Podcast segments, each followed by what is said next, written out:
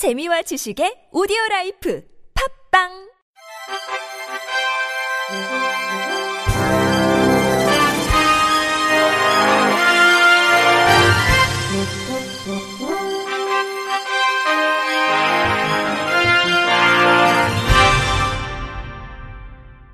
청취자 여러분 안녕하십니까? 7월 2일 화요일 KBS 뉴스입니다. 장애 등급제 폐지 첫날 장애인 단체들이 완전한 장애 등급제 폐지와 관련해 예산 확대 등을 요구했습니다. 전국 장애인 차별 철폐연대는 어제 오후 1시 서울 조달청 앞에서 600여 명이 참여한 가운데 항의 집회를 연 뒤 서울역까지 행진했습니다. 연대 측은 정부가 장애 등급제를 단계적으로 폐지하는 대신 종합조사를 하겠다고 밝혔지만 이는 껍데기만 바꾼 것일 뿐 여전히 등급제의 차별적 의미와 효과가 남아있는 것이라고 비판했습니다. 이어 장애 등급제 대신 7월부터 도입되는 서비스 지원 종합조사의 경우 장애인과 가족이 자신의 무능을 입증해야 하고 한정된 예산에 끼워 맞추는 예산 맞춤형 복지가 될 가능성이 높다고 강조했습니다. 앞서 정부는 장애 등급제가 오히려 장애 특성에 따른 서비스 지원을 막고 수급 기회를 박탈한다는 지적에 따라 도입 31년 만에 폐지를 결정했습니다. 하지만 정부가 내놓은 대안 역시 활동 지원 서비스의 질과 예산 면에서 실질적인 변화가 없다는 비판에 직면하면서 장애인 단체와 갈등을 빚고 있습니다. 영화진흥위원회는 여러 장애인 단체와 제작한 장애인식 개선을 위한 단편 영화 모두의 영화를 공개했습니다. 지난 4월 시청각 장애인을 위한 한글 자막 화면 해설 상영 서비스의 새로운 이름 봄 발표를 통해 장애인들의 영화 향유권을 더욱 확대 보장하려는 일환으로 모두의 영화를 제작했습니다. 모두의 영화는 총 3편의 영화를 묶은 단편 옴니버스 영화로 시나리오 집필 단계부터 장애인 및 장애인 단체들이 함께 참여해 만들었고 특히 각 영화에는 청각, 지체, 발달, 시각장애인 당사자들이 주연으로 출연해 영화의 내용을 더욱 풍부하고 사실적으로 표현했습니다. 모두의 영화는 한글 자막과 화면 해설을 포함한 가치봄 버전과 일반 버전으로 제작됐으며 유튜브를 통해 온라인으로 볼 수 있습니다. 한국장애인개발원은 경기도 재활공학 서비스 연구지원센터와 2019 유니버설 디자인 및 보조기기 아이디어 공모전을 개최합니다. 이번 공모전은 장애인 등 특정 계층에 대한 사회적 편견을 해소하고 유니버설 디자인 및 보조기기에 대한 사회적 인식을 확산하고자 마련됐습니다. 유니버설 디자인은 남녀노소 및 장애의 유무와 관계없이 누구나 제품, 환경, 서비스 등을 편리하고 안전하게 이용할 수 있도록 디자인하는 것을 일컫습니다. 모집 부문은 남녀노소 누구나 편리하게 사용할 수 있는 유니버설 건축 설계 디자인, 장애물 없는 생활환경 인증 등의 유니버설 건축 디자인, 장애인 노인 등이 편리하게 사용할 수 있는 보조기기 제품, 보조기기 디자인, 복지 차량 등 총 5개 부문입니다. 공모전은 개인 및 5인 이내의 팀이면 누구나 참가할 수 있으며 7월 8일부터 9월 20일까지 온라인 시스템을 통해 신청서를 응모하고 출품작은 택배 및 방문을 통해 제출하면 됩니다. 각 부문별 수상자에게는 보건복지부 장관상, 경기도지사상, 현대자동차그룹 대표상과 부상이 함께 수여됩니다.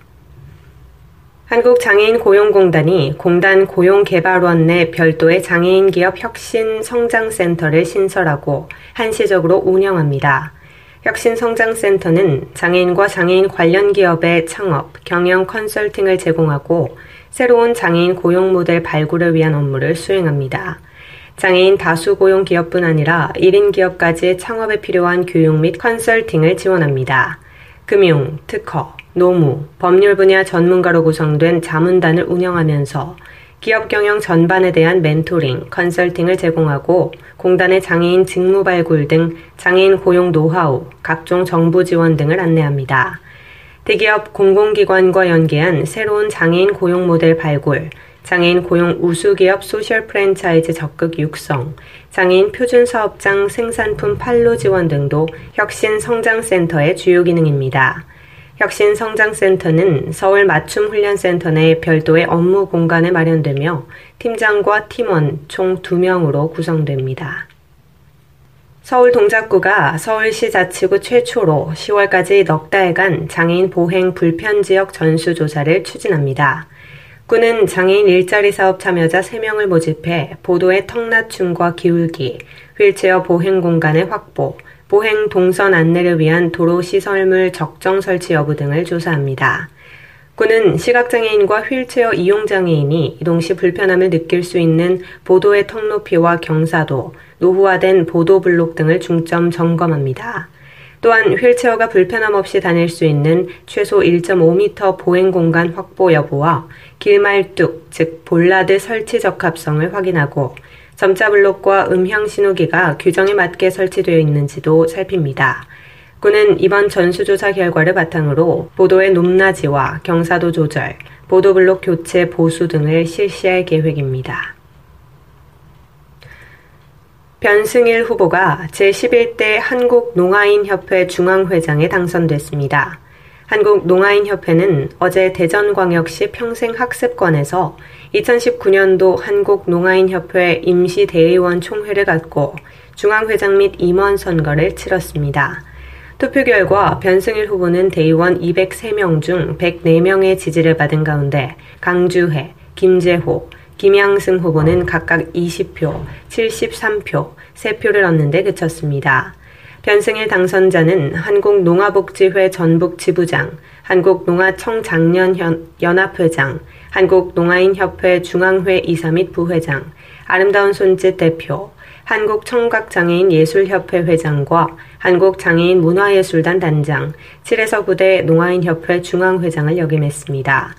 정책 공약은 문화복지 플러스, 인권복지 플러스, 행정복지 플러스, 교육복지 플러스, 소통 복지 플러스, 일자리 복지 플러스 등 문턱은 낮게, 배려는 높게, 눈높이는 같게 장벽 없는 협회를 만들 것을 제시했습니다. 한편 중앙회장 임기는 4년입니다. 경기도 장애인 생산품 판매 시설이 내일부터 12일까지 경기 판매 시설 홍보 서포터즈 2기를 모집합니다. 서포터즈는 경기 판매 시설의 다양한 장애인 생산품을 SNS를 통해 홍보하고 모니터링 활동을 하게 됩니다. 누구나 경기 판매 시설 홈페이지에 접속해 절차에 따라 신청하면 됩니다. 끝으로 날씨입니다. 내일은 전국이 맑겠으나 중부지방은 오후부터 구름이 많고 경기 북부와 강원 영서 남부 지역에는 저녁에 소나기가 내리겠습니다. 제주도 역시 대체로 흐리고 낮 동안 장맛비가 내리는 곳이 있겠습니다. 그 밖에 중부지방은 오후부터 밤 사이 곳곳에 따라 산발적인 빗방울이 내리겠습니다. 모레까지 강원 영서와 경북 내륙 지역은 낮 기온 33도 내외로 오르겠고 그 밖의 내륙도 30도 이상으로 덥겠습니다. 보건, 축산 등 폭염 피해에 유의하시기 바랍니다. 내일 아침 최저 기온은 16도에서 21도, 낮 최고 기온은 26도에서 33도가 되겠습니다. 바다의 물결은 서해 앞바다 0.5m, 남해와 동해 앞바다 0.5에서 1m가 되겠습니다. 이상으로 7월 2일 화요일 KBS 뉴스를 마칩니다. 지금까지 제작의 이창훈, 진행의 조소혜였습니다. 고맙습니다. KBIC